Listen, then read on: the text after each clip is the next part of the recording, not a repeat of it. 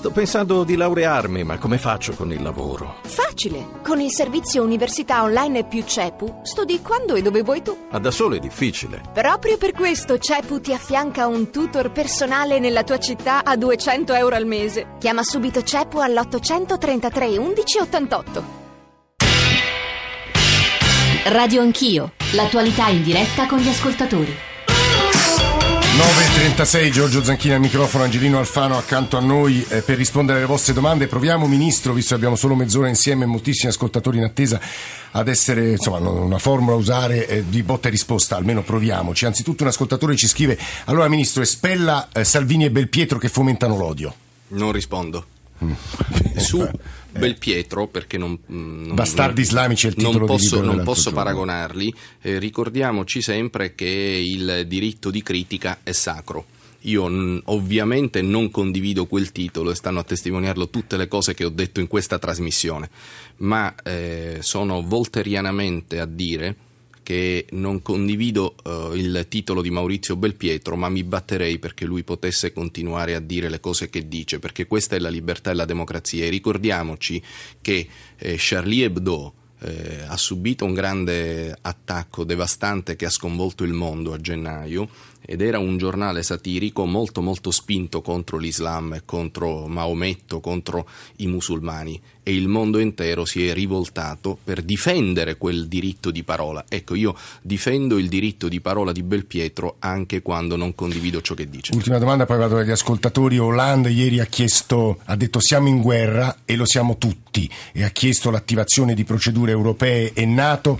Non mi sembra che ci sia una risposta degli altri paesi in questo senso e pare, sembra che Matteo Renzi a voi ministri abbia detto non usate la parola guerra e sembrerebbe molto prudente Renzi, è vero, Ministro? Il punto è uno. Abbiamo già come comunità internazionale mh, fatto un'azione in Libia alcuni anni fa e la comunità internazionale su spinta di alcuni paesi arrivò in Libia, sganciò le bombe, ammazzò Gheddafi e dopodiché non ha studiato la fase 2 non ha studiato la mossa successiva e noi ci siamo dovuti caricare il peso dei migranti che partendo dalla Libia per oltre il 90% dei nostri sbarchi partono dalla Libia, ci siamo dovuti caricare il peso di questa inerzia della comunità internazionale.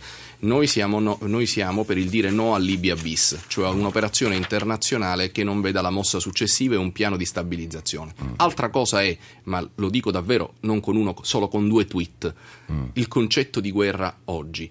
Eh, quelli della mia generazione non hanno conosciuto la guerra, ma hanno studiato sui libri di storia le guerre convenzionali, ambasciatori che in feluca consegnano eh. le dichiarazioni di guerra. Oggi non è quella la guerra. Oggi la guerra è avere a che fare con, un, con la megalomane ambizione di uno come eh, il califfo che pretende di cancellare i confini di altri stati per affermare il proprio Stato. Significa avere a che fare con attentati come quello di Parigi, significa avere a che fare, Zanchini, con una cronologia drammatica del terrore. Guardi, le cito delle città: New York, Londra, Madrid, Copenaghen, Bruxelles, Tunisi, la strage del Bardo, Boston, la maratona, potrei dire l'attentato in Libano o l'aereo russo di cui ha appena parlato lei. Ciascuna di queste capitali, ciascuna di, quelle, di, di questi eventi evoca uno strage, una strage, spargimento di sangue, lacrime. L'Italia fin qui è stata eh, estranea e noi faremo di tutto perché il nostro paese continui ad essere un paese sicuro e dunque più libero. Un WhatsApp audio e poi altri due ascoltatori. Ecco il WhatsApp.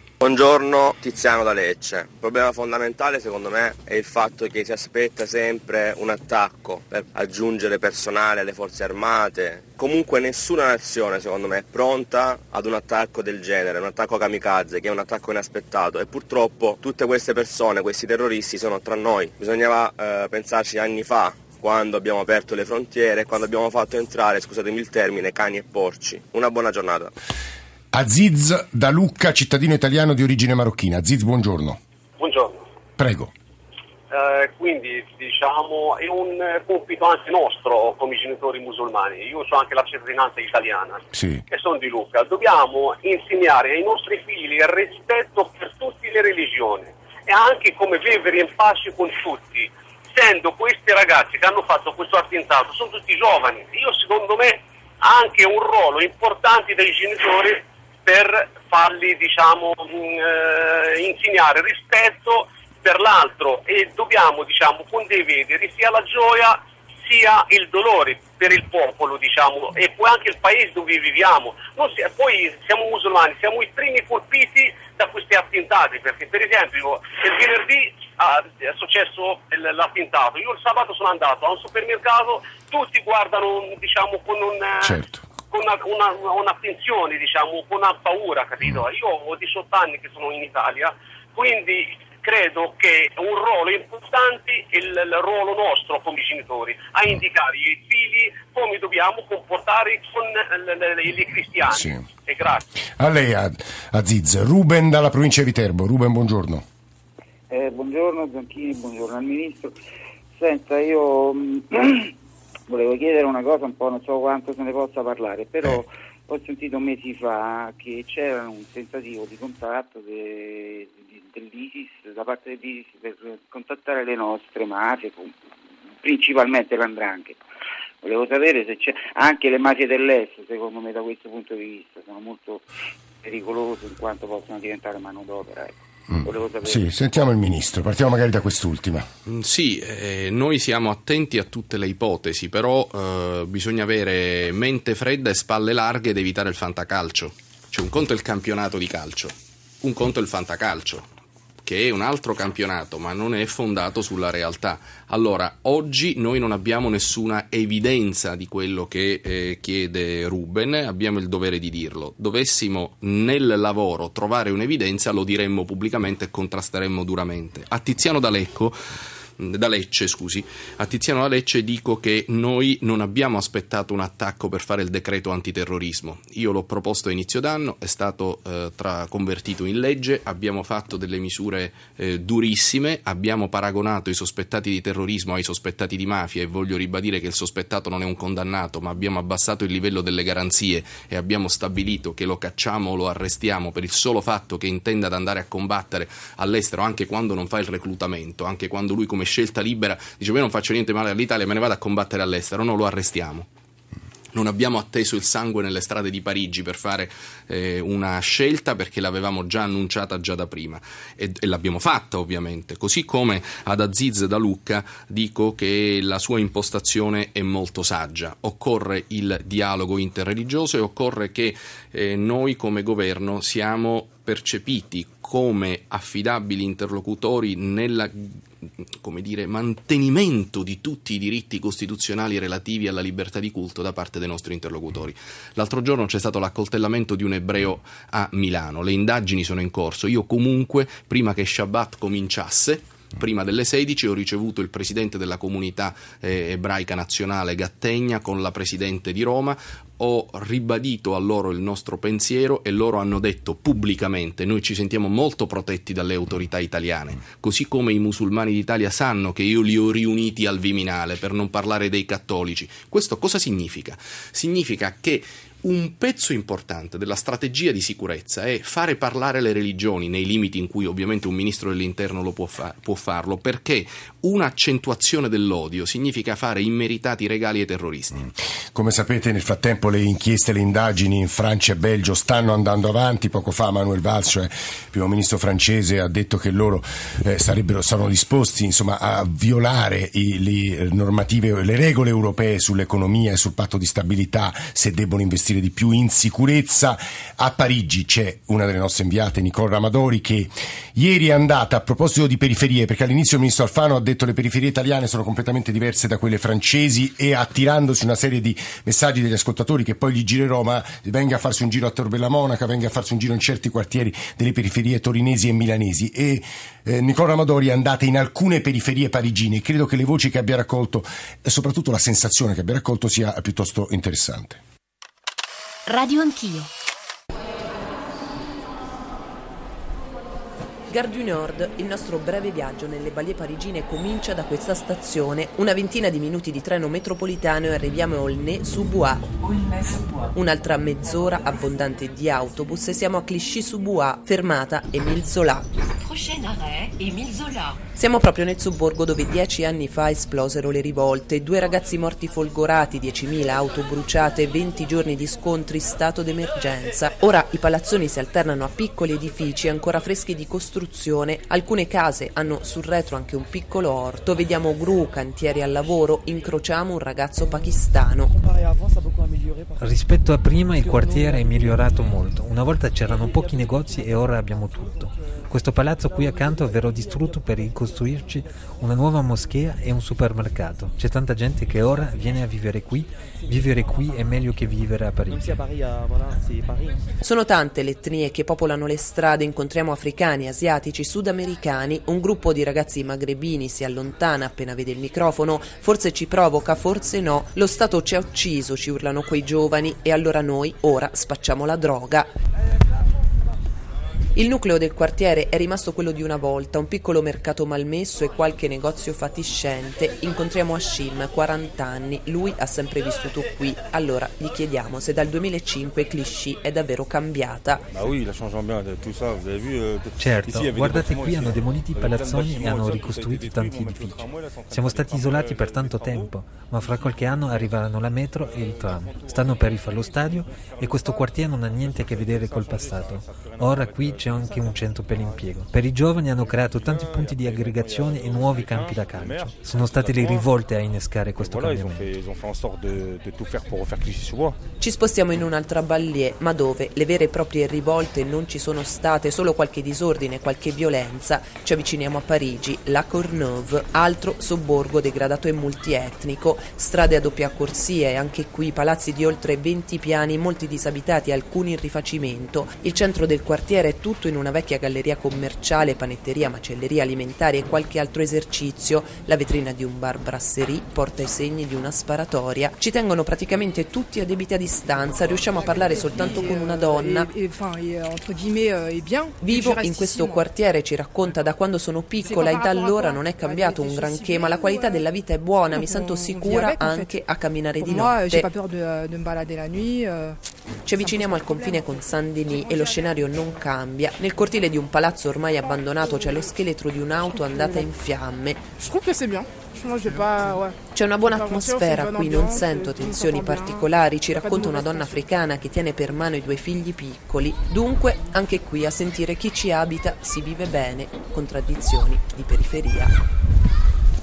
Anche qui, Ministro, che ci dicono queste voci? Non è vero che la Francia, Parigi non abbiano investito nelle periferie, forse in modo insufficiente, e però restano delle sacche di eh, giovani che si sentono poco integrati, poco inclusi, che sentono estraneo lo Stato e questo è un rischio che forse non corriamo adesso ma che l'Italia potrebbe correre in futuro dobbiamo piantare semi buoni oggi per non avere la mala pianta domani, la mala pianta del disagio e della reazione sociale, perché si vede chiaramente che questi intervistati dicono dieci anni fa non era così, adesso sono corsi eh, a, a, cioè, verso i rimedi. Ecco, la mia idea è che noi non dobbiamo consentire che in Italia nascano le ballie francesi. Abbiamo dei paesi che testimoniano come un eccesso di immigrazione genera problemi. Mi riferisco per esempio a Castelvolturno in Italia. Allora la strategia deve essere molto chiara. Integrazione culturale per chi rispetta le nostre leggi. Non siamo noi a doverci abituare a chi arriva in Italia.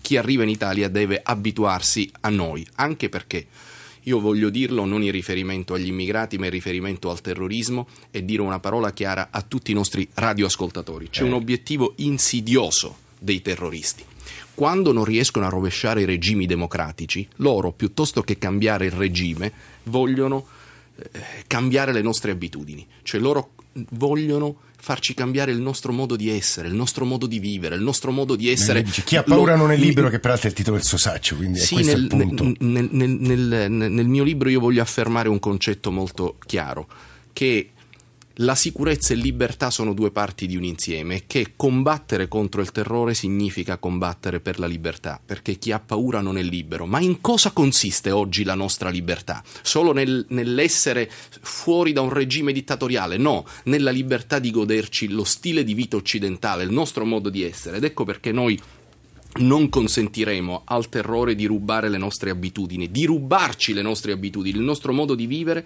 è parte Però, essenziale non è che della quel, nostra quel- libertà. Quel nostro modo di vivere lo pagano gli esclusi del mondo. Cioè, ad esempio, sì, una delle accuse possibili è che per garantire i nostri flussi di petrolio, il sistema finanziario internazionale, poi ci sono aree del mondo in cui si vive malissimo. Eh, guardi, io le, le- le- voglio bene e accetto tutto. Aumentiamo, aumentiamo i fondi della cooperazione internazionale come non è stato fatto, però prima gli italiani, va bene tutto il mondo, va bene le altre aree del mondo. Aumentiamo i fondi della cooperazione internazionale, ma prima gli italiani. Il nostro compito è fare vivere al sicuro gli italiani, perché farli vivere al sicuro significa farli vivere in libertà, farli vivere non rinunciando al proprio modo di essere occidentali e il nostro modo di vivere è parte essenziale della nostra libertà. Luigi dalla provincia di Foggia credo che riprenda in parte nel suo intervento anche le voci ascoltate da Parigi di Nicola Amadori. Luigi, buongiorno. Buongiorno, buongiorno a lei al Ministro Alfano che in parte ha già risposto alla domanda che le, le volevo fare al Ministro.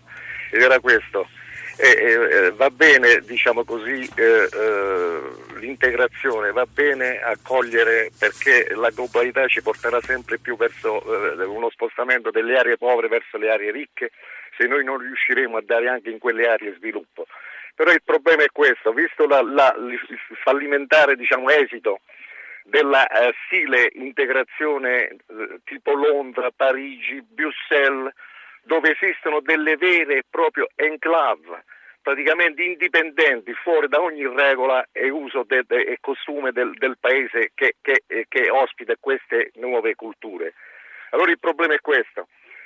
Basta con questo political correct che mh, bisogna, eh, diciamo così, piegarsi e, e- e- e- dare, e dare- e- dare spazio al fatto che magari bisogna proibire un qualcosa perché può dare fastidio. Allora chi sta in, chi sta in Italia eh, o chi sta in Francia o chi sta in Belgio, eh, queste comunità devono soprattutto, prima di tutto, rispettare gli usi e costumi del paese che gli Guardi ospita. Luigi, mi pare che, come diceva lei stesso, in parte abbia, abbia risposto il Ministro. Alle sue parole aggiungo altre due considerazioni di ascoltatori di Fert da Seregno. I fatti di Parigi dimostrano una strategia di attacco pianificata e precisa in molteplici punti della città. Vorrei chiedere ad Alfano se nel caso di attacco terroristico in Italia si sono pianificate modalità di intervento da parte della polizia che prevedono l'immediata messa in sicurezza dei, dei cittadini situati in luoghi, insomma se c'è un piano di reazione e poi se che cosa risponde a Zaia che poco fa ha detto, governatore della- del Veneto, ci vogliono in Italia controlli col sistema israeliano e chiusura delle frontiere. Quindi tre punti mi pare. Ministro Alfano, se ci riusciamo siamo in chiusura. Noi abbiamo elevato il livello di allerta perché abbiamo riconosciuto come accresciuta la minaccia.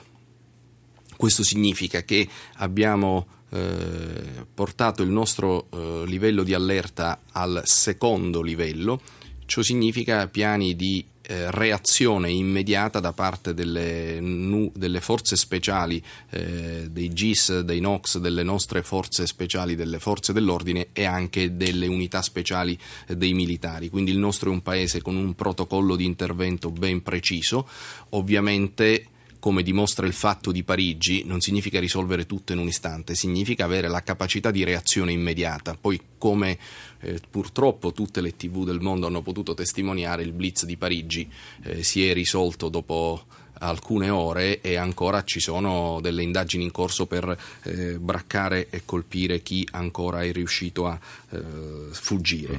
Eh, Inoltre eh, sulla questione delle frontiere Eh, noi abbiamo, abbiamo, abbiamo rafforzato, abbiamo rafforzato tutti i valichi in termini di controllo, cioè in tutti eh, i valichi, siano essi eh, stradali, eh, aeroportuali, eh, ferroviari, tutti i nostri valichi hanno visto rafforzare i controlli di Quel polizia. cittadino che ti diceva a 20 miglia lui passa continuamente e facilmente. Ma la- non ho voluto rispondergli Eh. perché la risposta era troppo ovvia perché ha detto mentre in Francia mi controllano sempre e in due anni ci sono stati in Francia due attentati quindi noi abbiamo un sistema che evidentemente non paralizza la libertà ma rende efficace il controllo fin qui è stato così il rischio zero non esiste però noi non possiamo che ribadire che fin qui l'Italia è stata estranea alla lunga cronologia e drammatica cronologia del terrore nel mondo dal, dal 2001 a oggi Carlo da Roma, buongiorno.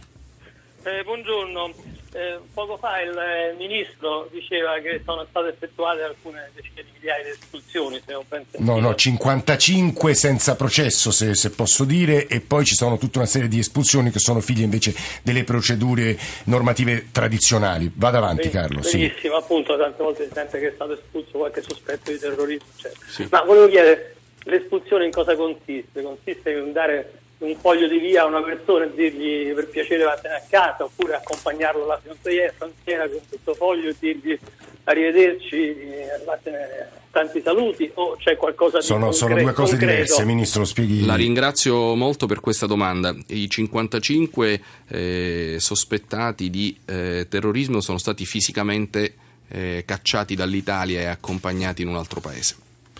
Altra domanda importante che stamane percorre i giornali, Ministro, un fallimento dei servizi segreti. Venerdì vi vedrete a Bruxelles tutti i ministri degli interni. Lei che cosa proporrà? Perché l'impressione è che i francesi, alcuni dei terroristi che poi hanno messo in atto gli attentati di venerdì notte fossero conosciuti dalle forze dell'ordine e però non sia stati capaci di fare la prevenzione che lei evoca continuamente. Condividete i dati, qual è il punto debole La nostra, la nostra strategia è chiarissima. Risposta militare, risposta di polizia di prevenzione e di repressione e quindi risposta anche dell'intelligence e risposte culturali attraverso la non provocazione e il dialogo religioso.